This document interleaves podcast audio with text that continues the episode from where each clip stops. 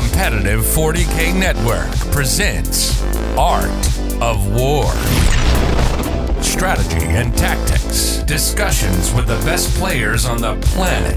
And now, your host, Tim Penny, and the Art of War coaches. Hello, ladies and gentlemen, and welcome to this Art of War flagship goodness OG. I am not Steve Joel. Unfortunately, he is unwell. My name's Adam Camilleri. You might know me from Art of War Down Under, but I'm here in his stead because I'm from the same kind of part of the world usually, but not right now. Right now, I'm sitting right next to John Lennon, joining me for this auspicious and interesting look into the Necrons. How you doing, dude? Hey, I am doing fantastic. I'm happy to have you on. You know, I was just on the Art of War Down Under. I figured you owed me a favor, and who better to get on to help me talk about some of the more weird looking lists? You know, anytime a list is too weird for us Americans, I get an Australian to help me understand. And it. what's better than Australian is to get somebody from the UK. We're joined by Mr. Mani Cheema, who took the list and Necrons that we're talk- going to be talking about right now to the exhibition matches at the Warhammer Finals over in Dallas, Texas, at the wonderful Citadel over there. How you doing, Mani? Thanks for coming on.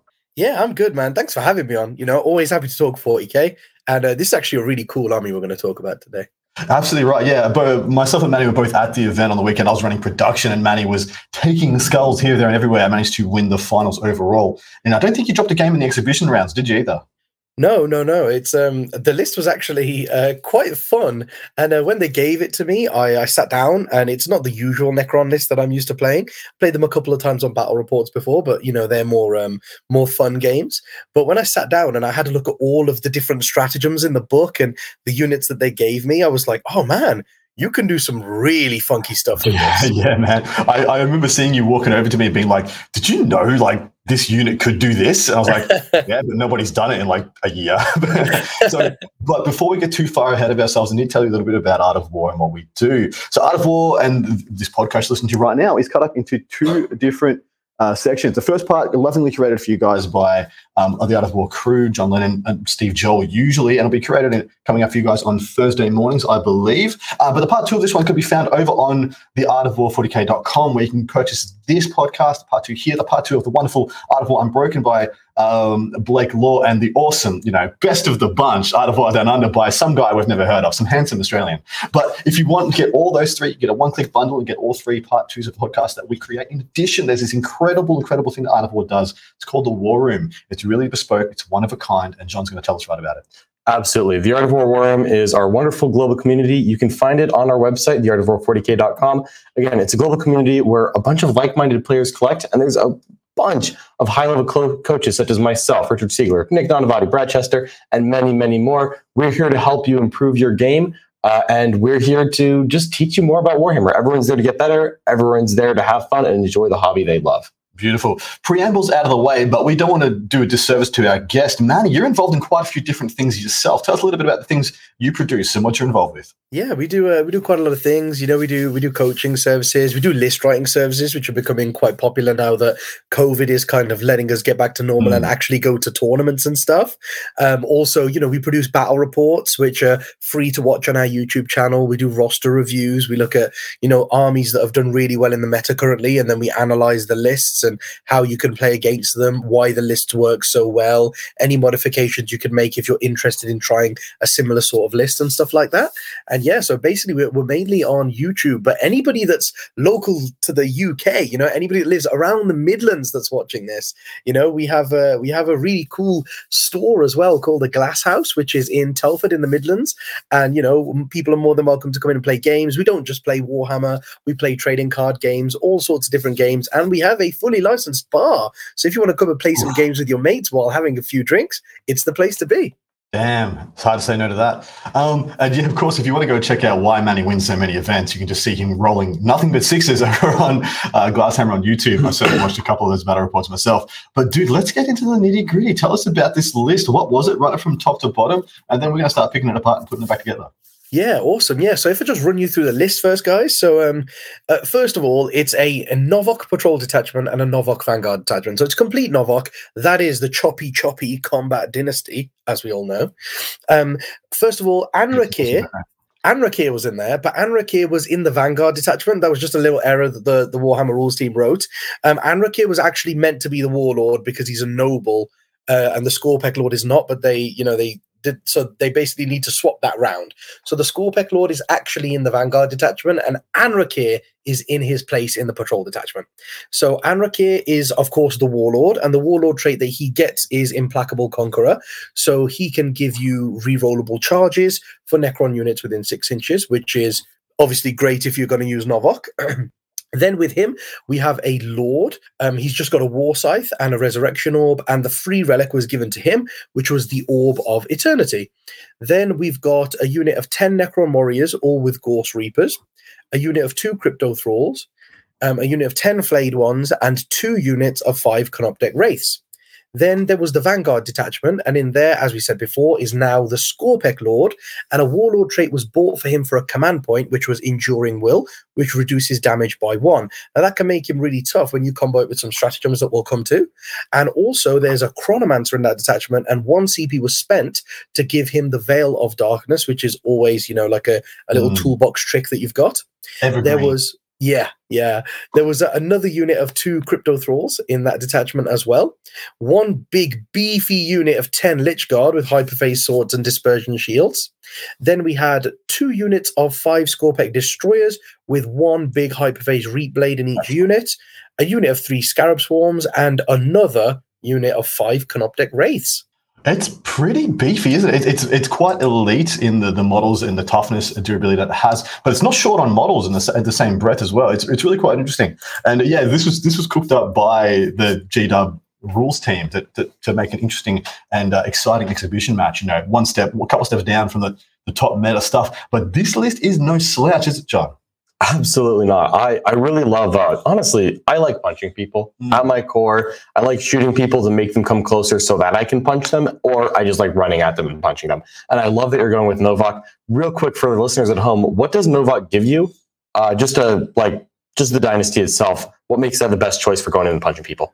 So the dynasty itself gives you plus one to charge, which when you've got that warlord like Anrakyr there who's giving you reroll charges, with the plus one, that you know, it combos really well and gives you some synergy there. But also it gives you an extra AP on all of your combat attacks, which I think right now, with a lot of the stuff in the Necron Codex being AP one and two that hits in Yeah. combat, picking all of that, like AP two and then three. Is huge, and you know you have that Lychguard unit, and the thing that makes the Lychguard hit so hard is because I think the swords are AP3 standard. So when they go to AP4, most vehicles in the game don't even get a save against that. So that really helps, you know, up your damage in combat. Absolutely right. Um, what's the, what's their stratagem and what benefits do they get from the uh, the? It's not the protocol system. What's it called? I think it's protocols. Yeah, what, Yeah, the their protocol, protocol. system. What they get? They get. I think it's the Hungering Void. What do they get there as well? Yeah, it's when you get the Hungry Void. So when you get into the Hungry Void, every six that you roll to wound becomes an extra point of AP. So, you know, it just increases the damage even more. So, like, um, for example, flayed ones in combat, they're AP minus one normally. So everybody else is at AP minus one, and then yours are AP minus two. And in that one turn, they're AP minus two. And if you're wounding things on fives, then half of the wounds that go through are Mm. also AP minus three. So, it, you know, you're doubling, tripling your damage, which is actually really cool. And the other thing they get is in the Hungry Void, they actually get both benefits. And the second one is really big. It's plus one strength for your entire army. It's huge because there is. There's also a plus one strength stratagem, isn't there? So you yes, so you out. can, yeah, you can do some crazy stuff. Like, for example, um, people don't see the Lychguard or the Wraiths coming because they think, oh, you know, it, it's strength six. Um, all of their attack strength six. The Lychguard are only one damage. Wraiths are only minus two two damage, so it's not going to hurt that much. And then all of a sudden you go plus one strength in the Hungry Void for this turn, and then plus one strength from the stratagem. All of a sudden I've got strength eight Wraiths running around. Um, so Hmm. yeah, it can uh, it can it can be a lot actually. Um, uh, tell us a little bit about how this uh, army operates, or how, how you made it work. What was what was spicy about it? How do you feel like it coalesced on the table? Because if I just looked at this on here, I just feel like, well, this is just a Necron Bloody Rose list, right? It's just Bloody Rose sisters, but Necron form. Yeah, it, it like you know, it looks like it only does combat, which is kind of true. There's not very many guns in there, but um, it plays the mission very well because those Skorpekh destroyers, you don't expect them to be, but those Skorpekh destroyers are infantry, so they can do things like retrieve data.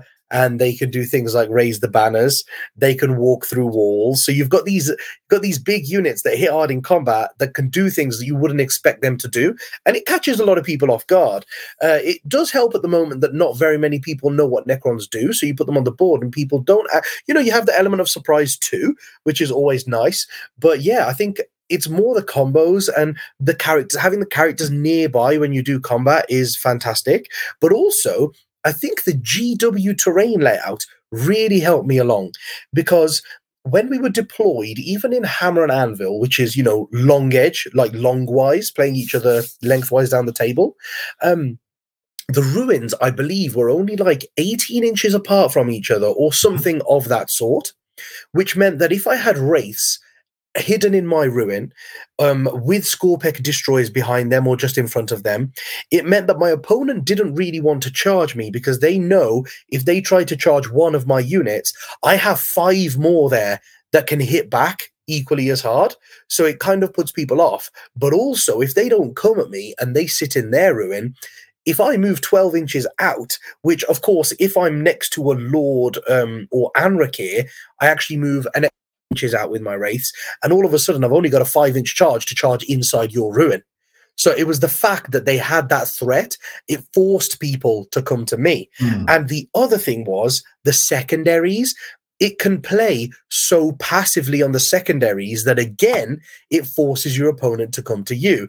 And that's what any combat army loves. If you don't have to go out there, your opponent is forced to come to you because you have the stronger secondaries passively that's what any combat army loves because they're coming to you for you to charge them. So I've got to ask, what uh, what secondaries is this list like to take? So it's um it's great at doing raise the banners. So one of our missions that we played was the new version of um, you know, uh, what's it called now? Retrieval, the new mission of the new version of retrieval. And so there are three objectives literally right outside your deployment zone. Now, one of those you have to go outside of the ruin to hold in the GW layouts, and the yep. other two are hidden inside. So what you can do quite cleverly is it's worth noting that the units of cryptothralls actually have the bodyguard rule for crypteks and I've got that chronomancer in my army. So in the in those games, I was able to hold two objectives from behind my ruins and raise banners. And then on the other side, I was able to put two cryptothralls behind the wall and send my chronomancer over the wall to raise a banner, and then he couldn't be shot back. Very nice, very cheeky. And, and being able to take advantage of that in a melee army is just really, really potent. Oh, you want to come and charge him off? Well, I'm just going to collapse my entire army upon you. Like it, exactly. leapfrog with charge rolls to get exactly. deeper your side. You thought it was an advantage for you. Well, it's my leapfrog to get into your deployment zone. Um, quick question: How is so? This list literally before the the balanced data slate could not have been a thing, right? What is no. what has changed? What what gives this legs, and why is it a thing now? Yeah, it's, absolutely massive because um, if you look down the list, less than half the units on this list had core before, and now three quarters of the army has the core keyword, which is absolutely huge. Like you might not think it's that big, but guys, everybody listening, let me tell you exactly how big it is. So the Lord and Anrakyr, most of their buffs that we've been talking about so far that actually make this list so good, they all affect Dynasty core units or Necron core units in the you know in Anrakyr's case. So you would lose all of those buffs straight off the bat. Then on top of that, the the stratagem that you have to give a unit plus one strength, of course, again only works on a core unit. So you can only give a core unit plus one strength. Now, if you can't do that on these units, then their you know their combat potential goes down by a lot. And again, there's the other stratagem we were talking about was um, you know, the the one that I was saying was specific for Novokh. Mm-hmm. That was the that was the only one that only worked that worked universally on a Novokh unit. So with that, you could actually have like plus one attack, but that is all you were getting. You you needed like the plus one strength and stuff like that. You could never have done before. So having strength eight, Lich Guard, wraiths, which actually give you answers to vehicles and Imperial Knights, that was not even a thing. You had warriors, immortals, um, tomb blades, and I believe death marks. And I think those were the only core units in the yeah, entire book. That's correct.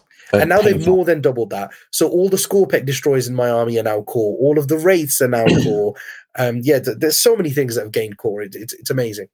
So we've got all these good melee units in here, and going from not core to core now lets them because Anrakyr is a plus one attack, right? And then you have Yeah. a strat for plus one attack. Yes. So literally doubling the buffs there. You could before get plus one strength for Hungry Void, but you know only on certain turns. Now you can get it and stack it with an additional plus one strength, and you can have that one, the stratagem, on any turn. So you're really just ramping up the combat potential of all these units, and by making it Novokh, you're going all in on the violence. Uh, you know, I think we often would see people taking the the pregame scout move and the uh, the obsec, which you know what, it's very solid. It's a, a very solid dynasty for Necrons as far as the custom one goes but it doesn't really play into the new buffs at all, does it? It feels like Novokh is more built to take advantage of the core keyword because you get to use a lot more buffs than you could previously. Whereas being a custom, you know, it's a good buff, but nothing extra from where we were a month ago. Yeah, and that's one thing that's um it's really confused me actually as a player because I was um I was using the move six inches and obsec before. I thought it was a great dynasty, and you know it was amazing when a single wraith would survive on an objective against five incubi, and that's it, given you an extra five primary points and swung the game by eight points. Fantastic, but like you say. That army doesn't take. It's not that it doesn't really get affected by the by the new changes. It literally in no way gets changed by the new uh, you know the new rules. It I, I don't think it it takes a it, even it doesn't even affect it in any way. Not that it can't take advantage. I don't think it even affects the way it plays at all. Whereas this army this really comes into its element now. Novokh is i think now after playing the event that novokh is probably better than the obsec dynasty. I think because the amount of punch you lose to take the obsec dynasty is massive and you don't realize just how much until you actually put the Novokh on the table and you see how much difference the extra AP makes in combat. How many charges you just about make because you have the plus one to charge. You know, how many times that extra attack and the extra strength is the reason that you've killed a unit and taken an objective or something. I think once you put it on the table, you definitely see a big difference. I totally agree with that sentiment. I think uh, I always felt that the the obsec build, the obsec and expansions build, was what a, a weakening faction, a faction that was in decline, was trying to do to shore up its scoreline, to try and not lose rather than win the game, which is what no, I believe Novokh does. Novokh is much more of a proactive play style where you're going out trying to disrupt your opponent's plans rather than just trying to exist and not get decimated, which is how I feel like Necrons have been forced to play for a long time, just by dint of where they're at. How do you feel about that, John and Mani? I mean, uh, 100% I'm with you. I've, I've played against that OBSEC style a lot, and it always felt like they were going to run at me screaming, or probably not because they're Necrons, get on all the objectives, and then they would try not to lose while cross all them. their fingers and toes and be like, please let me roll a good enough. Yeah, and it, I, I felt like that kind of a strategy was very binary, and there were certain matchups where it just flat out was never going to work. Where you could run out in front of someone and try not to die, and they were just going to be like, "Nah, man, you're dying." Yeah, I mean, I, I think about some of the matchups for that now, I feel like it's only getting worse. Like, how do they go into Knights now? Now, now Knights are obsec and counters 10, 15 model, whatever. You know? Yeah, you have to actually kill them. Yeah, you have to kill the knights. You can't not avoid and circumvent all these things as well. Um, I feel like the world is only going to get harder and harder for that build. Hopefully, Uh, there's some. Hopefully, there's some nerfs coming that um, assist in some ways and means. But Mani, there's some interesting bandwidths that this um, force operates at. You've got the Lychguard and the Flayed ones to throttle the sheer amount of tax you can throw at people. You've got the Skorpekh Destroyers and the race that have a lot of decent strength, decent rend, uh, and you know damage to damage two. And then you've got some little pockets of damage three. Yeah, yeah. I thought this would have been the one bit where you struggled because you've got essentially in each of the Skorpekh Destroyer units you have one guy with three damage, and then I think you only have three damage else on the is it the Lord, not not the um the Skorpekh Lord, yeah. Yeah, the Skorpekh Lord actually, and he um he's pretty cool because when you look at him, you expect um you expect his rules to actually be a core. You know, like um, most like most characters in the game now give core units buffs. But I Hmm. suppose the reason why it doesn't say that is because before nothing had core. Exactly so um, right. of course he's a destroyer lord and he needs to benefit destroyer units. Uh, so because of that, they couldn't use the core core keyword, and actually, it buffs him as well as buffing other units, which most characters don't do anymore. They normally have like plus one attack for core units within six, Hmm. reroll ones for core units within six, but he actually gives all Dynasty destroy cult units within six, re-rolling wound rolls over one. And he also is a Dynasty destroyer cult unit. So he gives himself re-roll wound rolls of one, but also he's got hardwired for destruction, which gives him re-roll hit rolls of one on himself as well. So although he doesn't have very many attacks, he is hitting on twos, re-rolling ones, and then wounding most things on twos or threes, re-rolling ones. And he is AP minus five in Novokh with flat three damage. It's almost like them, you know, these these metal guys are good at building murder bots or something. It's like it's like a Yeah. synergy there. But, uh, um, Yeah, so one of the things actually, you know, I know you were talking about having only a little bit of damage three, hmm. but I feel like a little bit of the damage two in here got a lot more valuable because it's now Yeah. possible to get it to strength eight. Not that strength eight is a particularly important breakpoint for damage two into orcs, but uh, you know what? It's actually pretty nice to have that. Absolutely. Um, I'm a big fan of how the, a lot of the relics change as well. Like Veil of Darkness um, got a lot better. But the Orb of Eternity, I want to highlight this for people. Mani, feel free to wax poetical because this thing used to do literally nothing for three quarters, like uh, five sixths of this army. You could cool. You could erase the Necron Warriors. Now the Orb of Eternity is insane. Yeah.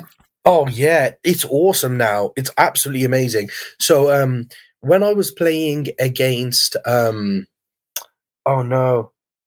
Who was it that I played? Oh, well, Sasha. when I played against Sasha in the first round, um he spent quite a lot of firepower from his army. Literally like I think three quarters of his army's worth of firepower shot at a wraith unit, and um, he he did quite a lot of damage to them. He killed four and left the last wraith on two wounds. And I was like, oh, it's crazy that he survived. And I was like, this is the turn. If ever there's a turn to use the Orb of Eternity, it's when every single model in the unit but one is dead. And essentially lets you roll a reanimation protocol roll for every model in the unit that's dead so far. Like, not just that died in the last turn or anything like that. It's whoever has died from that squad, period, so far, roll reanimations for them and you get plus one to the roll as well. So they come back on a four plus. And that's the interesting thing here is normally reanimation protocols don't work too great on multi-wound models. But all of a sudden, when you've got the plus one, you're gonna pass half of them averagely. So you can only play by averages and you can go, right, four wraiths are dead. I'm rolling 12 dice, six of them should be fours, and I should get half of my unit back which is mental. It's like 70 points you're getting back for no like for no reason.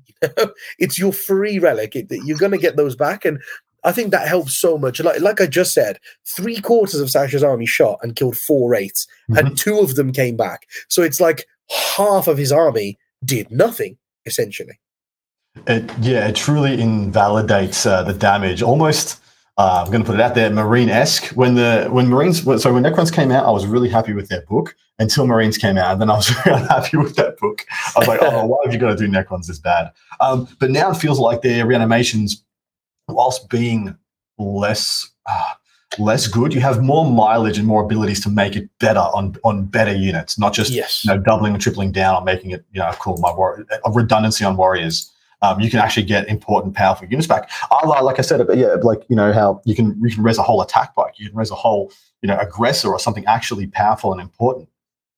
Yeah, Yeah. I love that you can just do it on all these units. And um, real quick, I, I know you've got a Chronomancer in there. I don't actually remember which Mancer's which. What buffs does the Chronomancer give for these units? So the Chronomancer, the Chronomancer, he abuses the bodyguard thing, which I really like about him. But then also he's got the, I believe it's called a chronometron. That's like his um his innate thing that's built into him, and that gives a unit a five plus invulnerable save. So essentially, you can choose a friendly dynasty unit within nine inches as well, and they get a five plus invulnerable save until your next command phase, and also they can re-roll charge rolls. So you can send that unit off on their own. They don't have to be near Anrakyr to get reliable charges off. They get plus one to their charge, and now they get re-rolls just inbuilt. And also having that five up invulnerable save makes a big difference because one of the units I was using the Chronomancer's Chronometron on mainly was the Skorpekh destroyers because of course the Wraiths already have a four plus invulnerable save.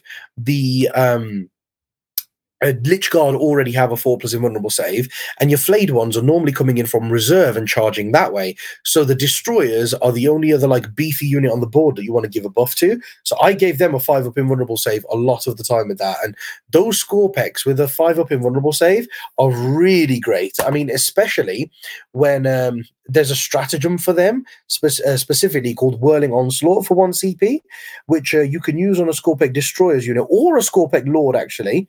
And until the end of the phase, you do it when they're targeted, and until the end of the phase, your opponent has to subtract one from wound rolls. So you know, there when when you're shooting at a unit. or fighting a unit in combat that's toughness five, but then also they are minus one to wound. And on top of that, they have a five plus invulnerable save, and any that you kill could reanimate. It becomes a lot riskier to go into that unit. You almost have to think twice at what you want to send into them. Yeah, exactly right. And on top of that, for every for every three that you kill, like if you know, you know, get a unit of grav devs or something, and you manage to kill three of them, well, technically they could just be two. You know, more often than not, one of those Yes. comes back, and so it gets it can get quite obnoxious. Right Yeah. on. And I kind of want to backtrack a little bit uh, to something you mentioned about uh, Anrakyr. You said uh, you can get reroll charges if you're not near Anrakyr. Does Anrakyr go give even more for the army? Oh yeah, Anrakyr is amazing. Anrakyr is so good. Um, so he's got My Will Be Done, which you know every every overlord has, and My Will Be Done is great. In your command phase, you you choose a Necron core unit, and that's one of the best things about Anrakyr is he's a dynastic agent. So all of his abilities say Necron's core unit. Uh, You know, it's not locked to a dynasty. So you pick a Necron core unit within nine inches of him, and they add one to their attacks hit roll. Like they get plus one to hit with everything the shooting weapons, uh, melee weapons, absolutely everything. So, you know, when you've got these wraiths that are running around hitting on fours, and that's that's one of the big things that has made wraiths work. I mean, if you just look at before to now, wraiths used to. I mean, they've they've had four attacks since this book came out, of course, but they've had four attacks and they hit on fours at strength six minus two two damage. That's not very scary at all. But all of a sudden, you're like, all right, they've got four attacks. Oh, look, they're standing next to Anrakyr, who gives the entire army plus one attack. So all of a sudden, they've got five attacks. He's put My Will Be Done on them, and now they're hitting on threes. They're strength six, but they're minus three, two damage now. So not only do you gain an attack, you also are better at hitting in combat with the extra attack. So instead of having 20 attacks on a unit of five that hit on that you get 10 hits from, you actually get 25 attacks, you get 16 hits from. You Yeah. al- you almost double the amount of hits you get from that unit, not to mention they have an extra AP now as well. Exactly right. There's actually one more rule Anrakyr has, which I hear you got to use at the Oh, event. yeah. It's called Mind in the Machine. You mind if I read this one out, and then you get to unpack it a little bit for us?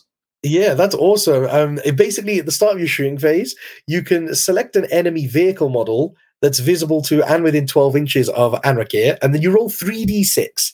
If they're Titanic, you only roll 2d6, but I didn't play any Titanic, so you roll 3d6, and if the result is greater than or equal to the leadership of the selected model, you get to shoot one of the model's range weapons as if they were part of your army. But the key thing here is you use this model's ballistic skill instead of the targets. So they use Anrakyr's ballistic skill of a two plus. So theoretically, theoretically, right, you could have a a knight tyrant, chaos knight tyrant. You know, the it's essentially the, the Castellan chaos knight. You walk up, and he's just like, "I'm going to hack your brain cells," and he hacks their brains and turns the volcano cannon onto the, one of the other knights and just blows it to hell, hitting on two pluses. Is that correct? Yeah, yeah. That's Hitting on a two, I Um, think that's the key thing about it. You just take over what they have and you hit on twos.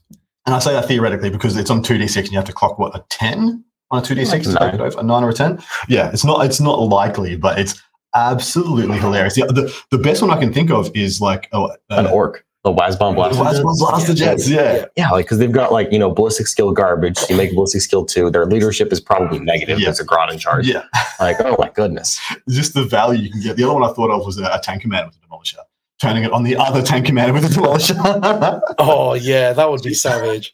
And that's the thing, it's like a it's a free ability that's built into him. I mean, you're taking him because A, he's got my will be done. B, he gives everybody plus one attack within six inches. And C, he also has the relentless march. So each time a core unit within six of him makes a normal move or advances, you add one to their move as well. So he makes everyone faster, gives them extra attacks, and gives makes them hit better. That's why you take him. That is worth the points.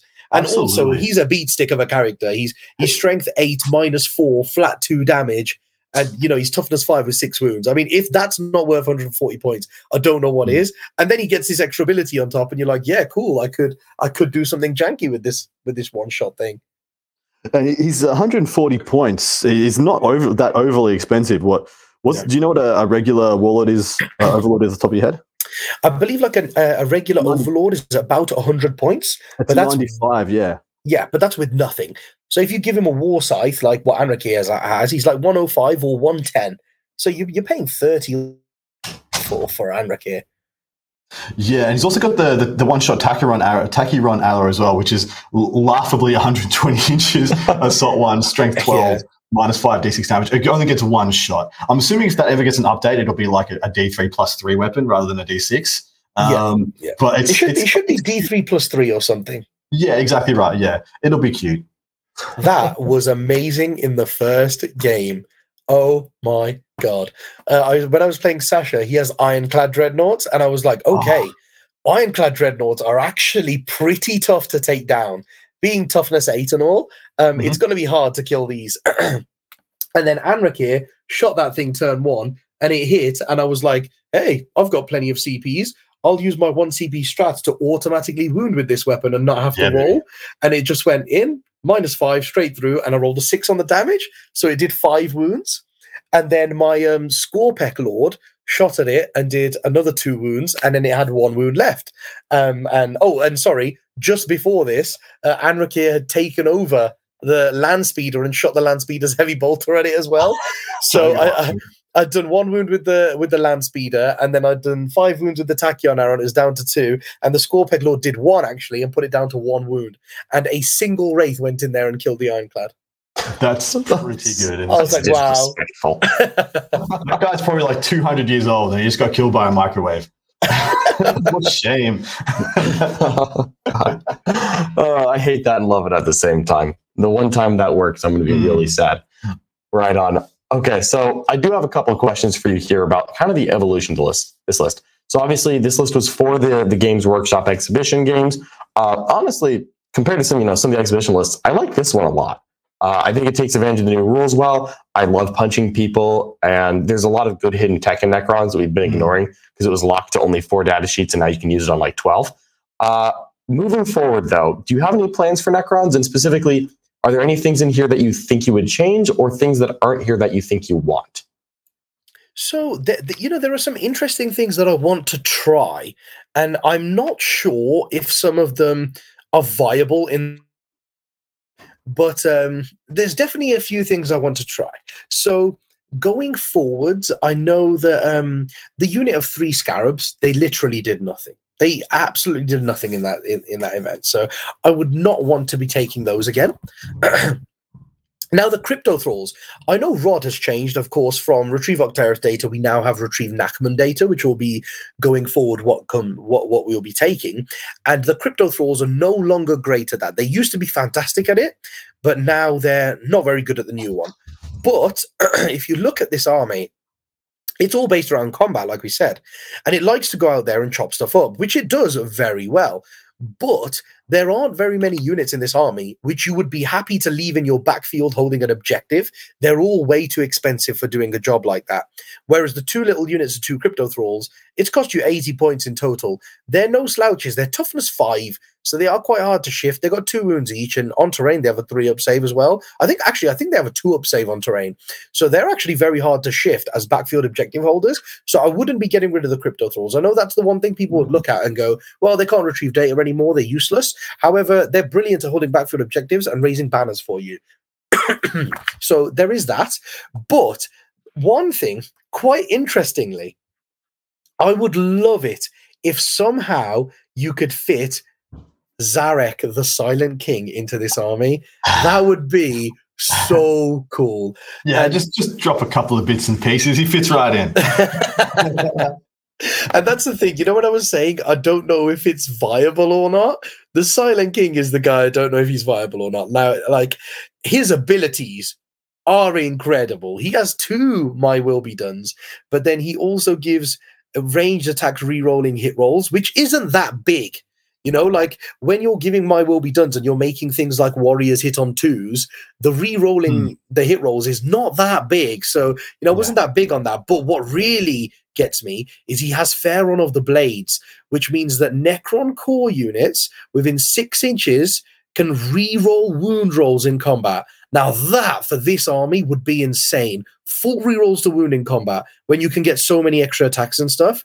That would be insane. So I think he would be wicked in this army. And also, he's a beat stick as well. He gives you a way to make people fight last. He's got the flat six, like two shots of flat six damage every turn. He, you know, he adds quite a bit to the list. However, he is 450 points. Mhm. So it's a lot. It's a it's a lot to to take him. But one thing that I did notice about the army is I've got four HQs that were given to me in this army. You don't need four HQs to make this army work. And the other thing I was looking at is the fast attacks. Now there are fi- there are four fast attacks in this army. Again, you don't need four fast attacks. Three will do because the wraiths are fine. You don't need the scarabs. So, all in all, I think looking at it, you probably still need two detachments. So you only need to keep two of the characters in this army. Now, I think the Chronomancer is great because he's he's an awesome holder for the Veil of Darkness, and he um you know he, he that the does the, five up invulnerable with the Chronometron. And then also Anrakyr, I think is incredible with the plus one attack and all of that kind of stuff. Don't think you want to be dropping him. But the Skorpekh Lord, he was okay. He didn't do that much. And the Lord, being a normal Lord, doesn't really help him. You don't get a My mm-hmm. Will Be Done off him, anything like that. Yeah, the Orb of Eternity is quite cool. You could look at whether you want to keep him or the Chronomancer. You know, they do similar roles. I think the Chronomancer gives you a bit more versatility. So straight off the bat, you could drop the Lord and the Skorpekh Lord. And that's like 250 points. It's So obnoxious that that is 250 points. Yes. So that's like 250 points. And all of a sudden you're like, okay, so I'm actually only dropping 200 points worth of stuff that does things. Oh, and remember, we can get rid of those three scarabs that also do nothing. So Mhm. you go, actually, I'm only 50 points of stuff from this army that actually does something to get the Silent King in.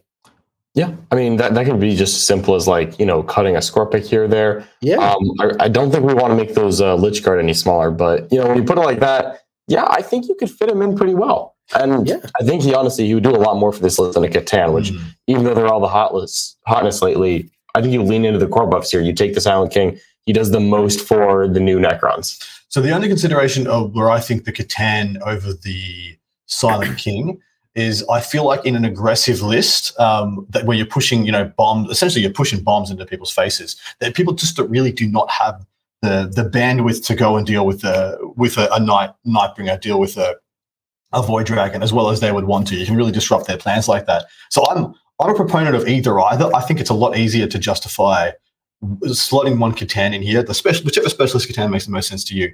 But it, that is just adding something you can't get anywhere else. But adding the Silent King just makes everything in your list straight up just linearly better. Uh, so it's very hard to go past. Um, I've got a question for you. Did you have five menus of Skorpekh Destroyers or six mans? Because it's got five here, then a comma, one with one reap-blade. Is that the sixth guy or is that five and just no, there, there, there are five, but That's one has a re- uh, hyperphase reap-blade. I'd really like to see that sixth get the two reap-blades per squad. That's that's Yeah. my personal preference because just That for the sheer amount that you get like ten like damage, you know, strength, whatever you want, random bajillion damage, three attacks out of that squad. It's really quite nice.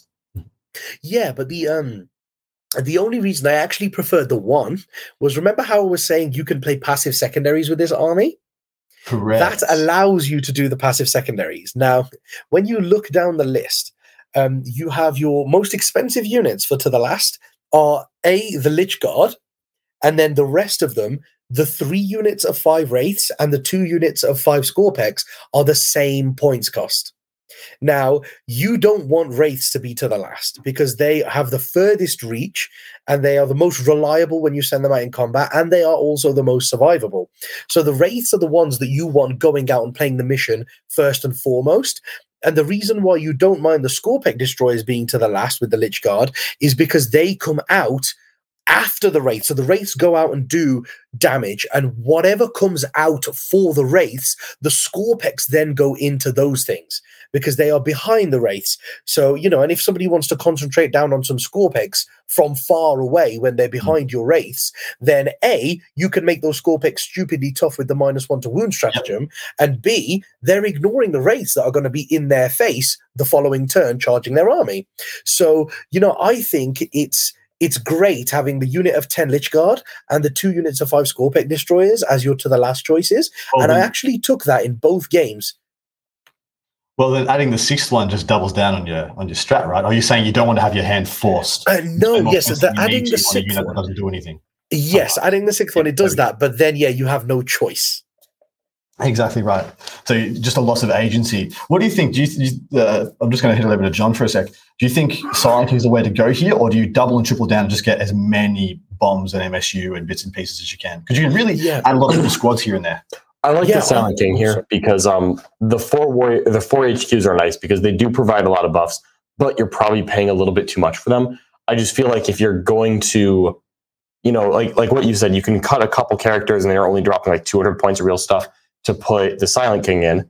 Uh, if you want to do that and you know get 200 points of other units and keep the the HQs in, I feel like the Silent King's better. And if you want to cut the HQs and some stuff to get like 400 points of more units in, I feel like they're not going to be as effective. You know, you start losing uh, my will be done in a couple Mhm. spots Yep. uh, where, you know, again, three my will be dones on three Canoptek wraiths when they're all connecting at the same time. That matters a ton It's because we, ferocious. we've already Yeah. talked about how weapon Yeah. skill four versus three. I mean, everyone knows how much better that is, right? Yeah. Uh, so, Mani, have you conceptualized how that actually works? Like, where's the, where would you go for those extra 200 points? Is that a unit of wraiths? Is that the flayed ones and the scarabs? I'm not sure that's, I don't think that's 200 points. So, where are you getting the little bits and pieces from to, to make this up? So that's the kind of thing. So the, the Lord and the Skorpekh Lord, I believe, is actually 240 points. That's what you lose 240 points. The Scarabs you don't need It's cost that much. 285 um, with the Scarabs. So actually, you're looking for 165 points. And those 165 can come from dropping one unit of two cryptothralls, because um, in most games, actually, you only have one objective, which is deep down in your backfield, and the rest are sort of in no man's land mid board, which your whole bubble will be sat on if you take the Silent King. Yeah. So if you drop that cryptothrall unit, then all of a sudden you only need like 120 points or something, and then that is the flayed ones at that point. Because I think the Canoptek wraiths, um, and as good as those flayed ones were in the tournament, like they were actually very good for me. Um, as good as they were, I think the wraiths, the Skorpekhs, and the Lychguard hit much better than those. And then you know when you think about it in that way, like you know, uh, see th- this is where the little units that you have in Necrons, you look at them and you go, wow, was I really paying that many points? I mean, we have kept the six big combat bricks in that army, and we have still kept that 10 man OBSEC warrior unit for that little bit of essential shooting. And you look at it and you go, actually, all I've dropped there is two characters that didn't really do much for the list, two cryptothralls, and a unit of 10 flayed ones. And I have got the Silent King in. Yeah, no argument. I mean, you you've got to take Szarekh at that point, right? He's he's too much of a boss to leave at home. He's fantastic. And to be honest, now that I think about it, those 10 Necron warriors, maybe they're not essential.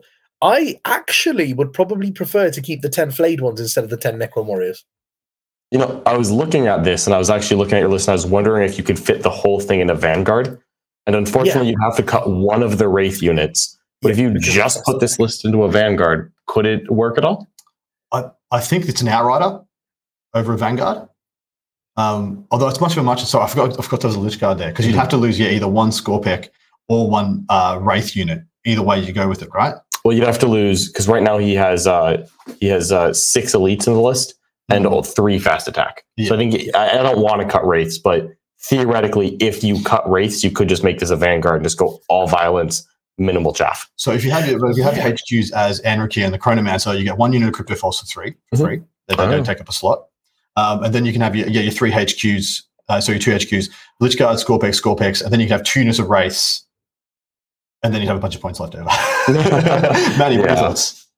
Yeah, I am. Um, to be honest, I was looking at it, and for the reason that John said, I was looking to see if it all fit into, um, you know, into one detachment, just so that you could, uh, you know, not take those warriors because I really don't like those warriors. Um, I think the flayed ones are better. the only reason I was talking about dropping the flayed ones instead of the warriors is because the Novokh patrol becomes completely free, right? Because um, the Silent King, if the Silent King is your warlord, then he because he's in a um, supreme command detachment he makes a patrol detachment in your army free also. And then all you're doing is paying for that one vanguard detachment. That's it. But actually interestingly enough this list like you saw i started the game on seven cps and it was enough. I maybe one would one more like 8 cp would have been the sweet spot considering you know the five that you gain in the game i think 12 to 13 is the perfect number of cps you need mm. to make this list work right well and now you already, get, you already get that one back as soon as you drop the Skorpekh Lord yeah uh, yes, but like um, considering this, right? Um, if you do drop the warriors, because I actually think the flayed ones are better, you do drop those warriors, even if you can't fit this in one Vanguard detachment. So you have Anrakyr and the Chronomancer, right? You can still take an Outrider and a Vanguard. The Silent King will be in a Supreme Command and he has to be your Warlord. So he's free. And the other detachments, you're actually paying three CPs each for. But the Silent King actually has a special rule on his datasheet which says you receive three additional command points if Szarekh is your Warlord. Boom. So, right there. Yeah, so he makes one of them free even though he's not making one of them free essentially. So to be honest, he's free. You pay for both detachments, and then he refunds one. He gives you three CPs back. So even if you have two detachments, you're starting the game with nine. You buy the extra relic, like like you know, like well, actually, no, you've dropped the two characters, so you wouldn't even have to buy the extra warlord trait or relic. You would actually start the game on nine CP. Yeah, yeah. No, if you just have, yeah, I guess I guess you're right. Um, I think I might consider buying an extra warlord trait for Anrakyr or uh, someone just to get that aura of reroll charges. Oh yes, um, the reroll charges. That, that's that's pretty clutch. But yeah, no, I think I think you're right there. I think you, you, if you just cut the chaff, go maximum violence, and you've got Szarekh the Silent King. I think violence is a good enough plan that uh, I'm willing to stick to it. Yeah, I think so too. I think this is uh, you, you just deploy your army and you play on Yeet Street and hope the guys can't hold up. Uh, but despite that, it's the, the amalgamation of special rules and the way it's synergized with each other now phenomenally is so much more, like almost 300% increase in the amount of applicable rules you can put on squads. Um, it just means there's a lot more depth here to this kind of play style that you didn't have before. And it's been really exciting to hear Mani talk about unpacking it in bits and pieces. How would, but uh, talking about the the kind of list we're coalescing to, it sounds like it's two out of three agreement. Silent King's the way to go. What does that list then look like on the table? Is it just all pivoting around the Silent King? Is the Silent King sending them out? Or is it all moving up as like a, a congl- like a big rolling mall just into the middle with no ability for anybody to stop them? Yeah. So, in my opinion, um, actually, interestingly, in most tournaments in the UK that I've been to, that would work. But interestingly, on the GW terrain, it could be a hindrance. So I was actually quite happy on the weekend that I did not have the Silent King in the army mm. because yes, he would have made the you know he would have buffed them and made them so much more powerful. However, the way that the GW terrain works, he would not be able to hide anywhere. The only place he can hide is off those massive 12 by 12 perspex squares at the very back of your deployment zone. The minute he steps on one of those, he is like nine inches tall in the air. So mm-hmm. He will be seen at every possible part of the board. So all it takes is one or two anti-tank units, and you've lost your 500 point quarter of your army guy who's buffing the rest of your army. So I think for him to be viable, you need to be playing on terrain where people don't have big 12 by 12 ruins that if you step mm. on, you get shot. My last question, I guess, before we, we transition on and see if John's got anything for you. Uh, with adding the Silent King, what does that do to your secondary play? What does it make better? What does it make worse? And which which bits and pieces do you need to really look into doing instead? So Um, that's a big thing, actually. It would it would still mean that you can raise the banners and stuff like that. You've still got a cryptothrall unit. You still have a chronomancer who doesn't really have any auras. He just gives off his ability in the command phase and then he's done. So the chronomancer and the cryptothralls, and you know, even the Skorpekh destroyers, you don't often send them out turn one. Things like that. You can still raise banners, which is absolutely fantastic. Um, you can still do purge the vermin, and purge the vermin was the one that I was doing in most games because um, it, you you just have to keep your half of the board empty by the end of your turn to get four points a turn on that. So banners was very passive. Then of Vermin was very passive because one, you're a combat army, and if your opponent wants to deny you getting points on that, he has to run at you, which of course is not ideal for him. So you still do those two very well. Um, and then the third one we were doing was to the last. Now, to the last changes a little bit. Um, instead, I think it gets better, a whole lot better, because essentially, instead of one of your Skorpekh destroyer units being your third to the last, it's the Silent King. And the Silent King is a lot harder to kill than a unit of five Skorpekh destroyers. Yeah, no, I, there, there's no argument with that.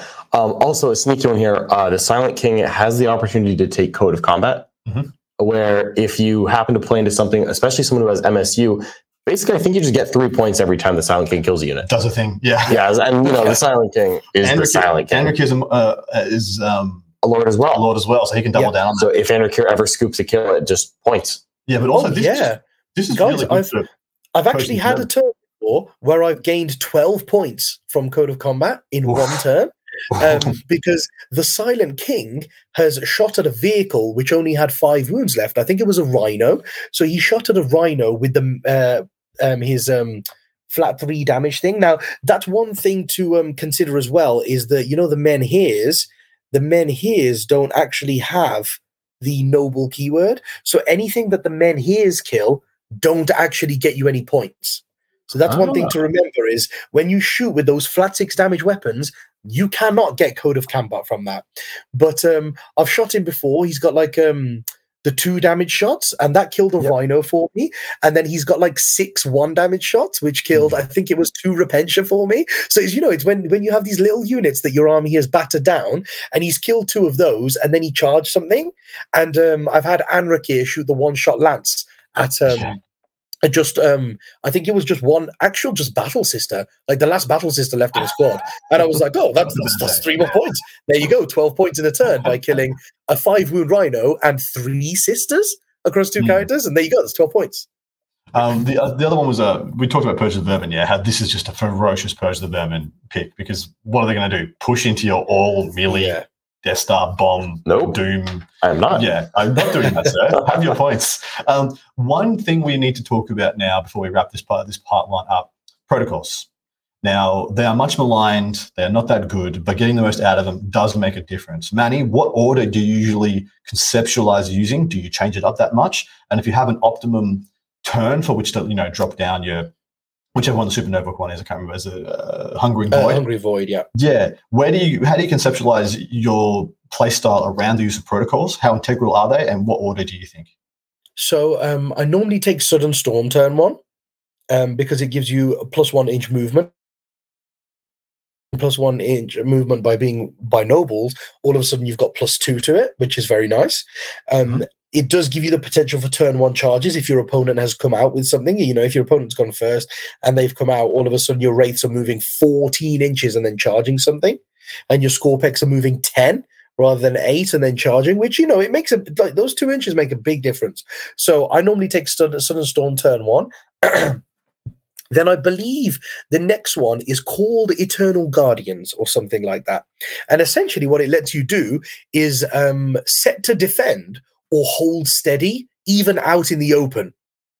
So essentially, I go, right, turn one, I'm going to have extra movement.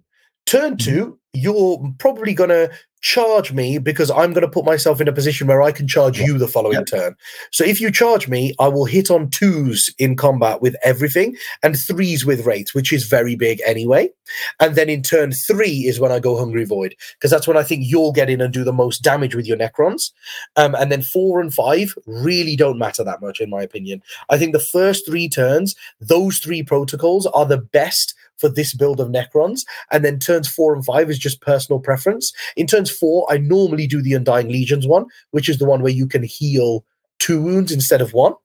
Mm-hmm. So that's pretty cool. Um, but the one trick you could do, which is actually pretty nifty if you take the Silent King. So that's the order in which I do the command protocols. However, what you could do is you could you could choose one um, where you keep it out because what the Silent King does, I'll just tell you here, it's a special rule. He lets you Um, double down, doesn't he? He lets- Yeah, he lets you double down. Yeah, he lets you double down on one.